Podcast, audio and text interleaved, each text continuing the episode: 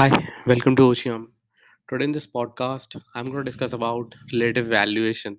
आज थोड़ी ज्ञान की बातें करेंगे आज थोड़ी फाइनेंस की बात करेंगे फाइनेंस की नॉलेज लेंगे आज थोड़ी आज इस टर्म के ऊपर बात करेंगे आज थोड़ी इसके अंदर जाएँगे इसके डीप में जाएँगे व्हाट इज़ रिलेटिव वैल्यूएशन ये करता क्या है ये किसे कंपेयर करता है इसके फॉर्मूलाज कैसे होते हैं कैसे निकालते हैं इसे we must have heard about relative valuation. This term, we just have heard about it on our linkedin, facebook, ऐसे प्रोफाइल्स पे देखा होगा हमने। किसी रैंडम स्टॉक ब्रोकर से सुना होगा गूगल पे देखा होगा but we never try to search about it एक बार देखें यार कि ये चीज़ क्या है relative valuation we never did it we know about valuation mostly people को, लोगों को पता होगा। ठीक है रिलेटिव वैल्यूएशन क्या है? बट रिलेटिव वैल्यूएशन का नहीं पता। सो आज इसी के बारे में बात करेंगे, रिलेटिव वैल्यूएशन के ऊपर।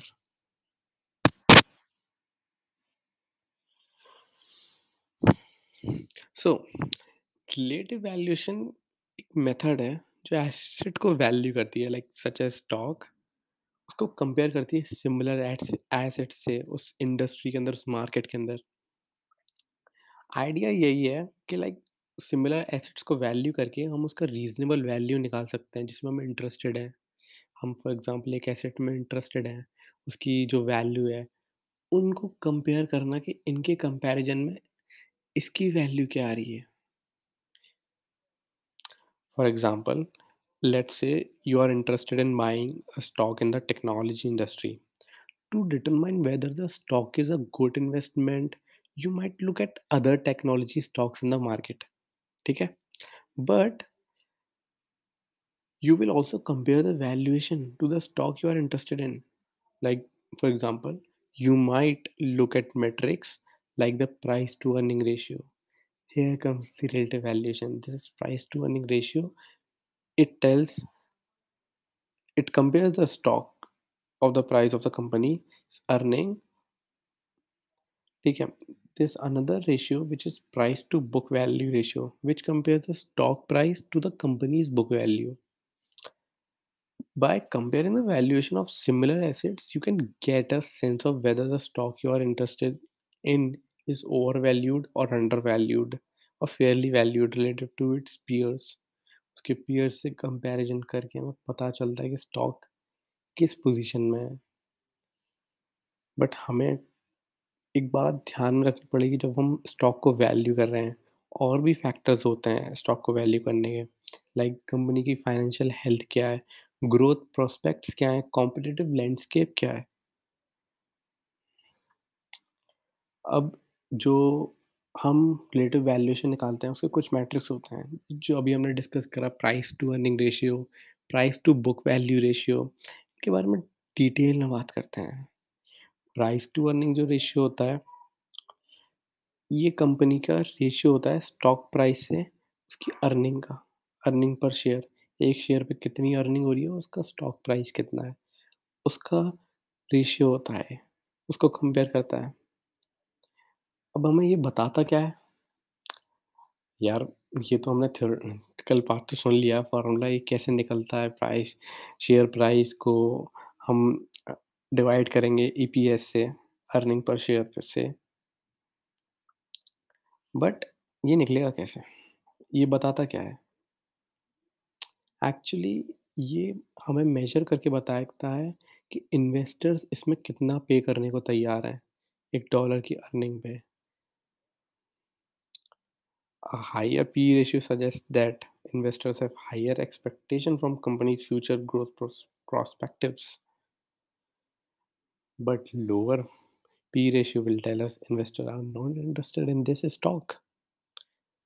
आपको वो सिग्नल करता है स्टॉक चूज़ करने के अंदर। अब प्राइस टू बुक रेशियो के बारे में बात करते हैं। दूसरा ये रेशियो आ गया price to earning I think सबको समझ आया होगा प्राइस टू अर्निंग क्या होता है but price to book value क्या होता है। This ratio compares company stock price to its book value per share अब ये बताता क्या है? It measures of how much investors are willing to pay for each dollar of assets ये हमें ये बताता है कि इन्वेस्टर्स कितना पे करना चाह रहे हैं।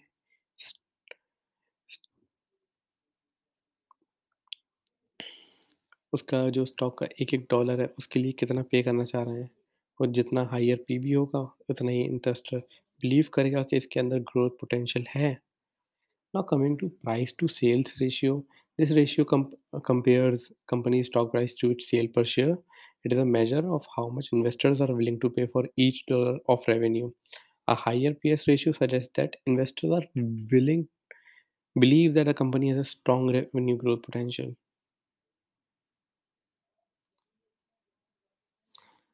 जब भी आप रिलेटिव वैल्यूएशन को यूज़ कर रहे हो तो investors typically identify a group of similar companies in the same industry or market and calculate the average valuation metrics for that group. They then compare the valuation metrics of assets they are interested in to the group. अब इनके थोड़े से formula के ऊपर बात करते हैं कि निकलते कैसे हैं इसको फाइंड आउट कैसे करते हैं प्राइस टू अर्निंग जो वाला रेशियो होता है लाइक मेन वाले होते हैं P B ratio price to earning and P S ratio like आप तीन के बारे में इतनी नॉलेज रखोगे तो आपको सफिशेंट नॉलेज होगी लेटर वैल्यूएशन के बारे में। आप बता पाओगे सामने वाले को yes I know something about letter valuation P ratio tells us stock price upon earning upon earning per share stock price the current market price of the share earning per share is the net income of the company price to book ratio is stock price upon book value per share stock price is the current market price of the share book value per share is the total asset minus intangible assets.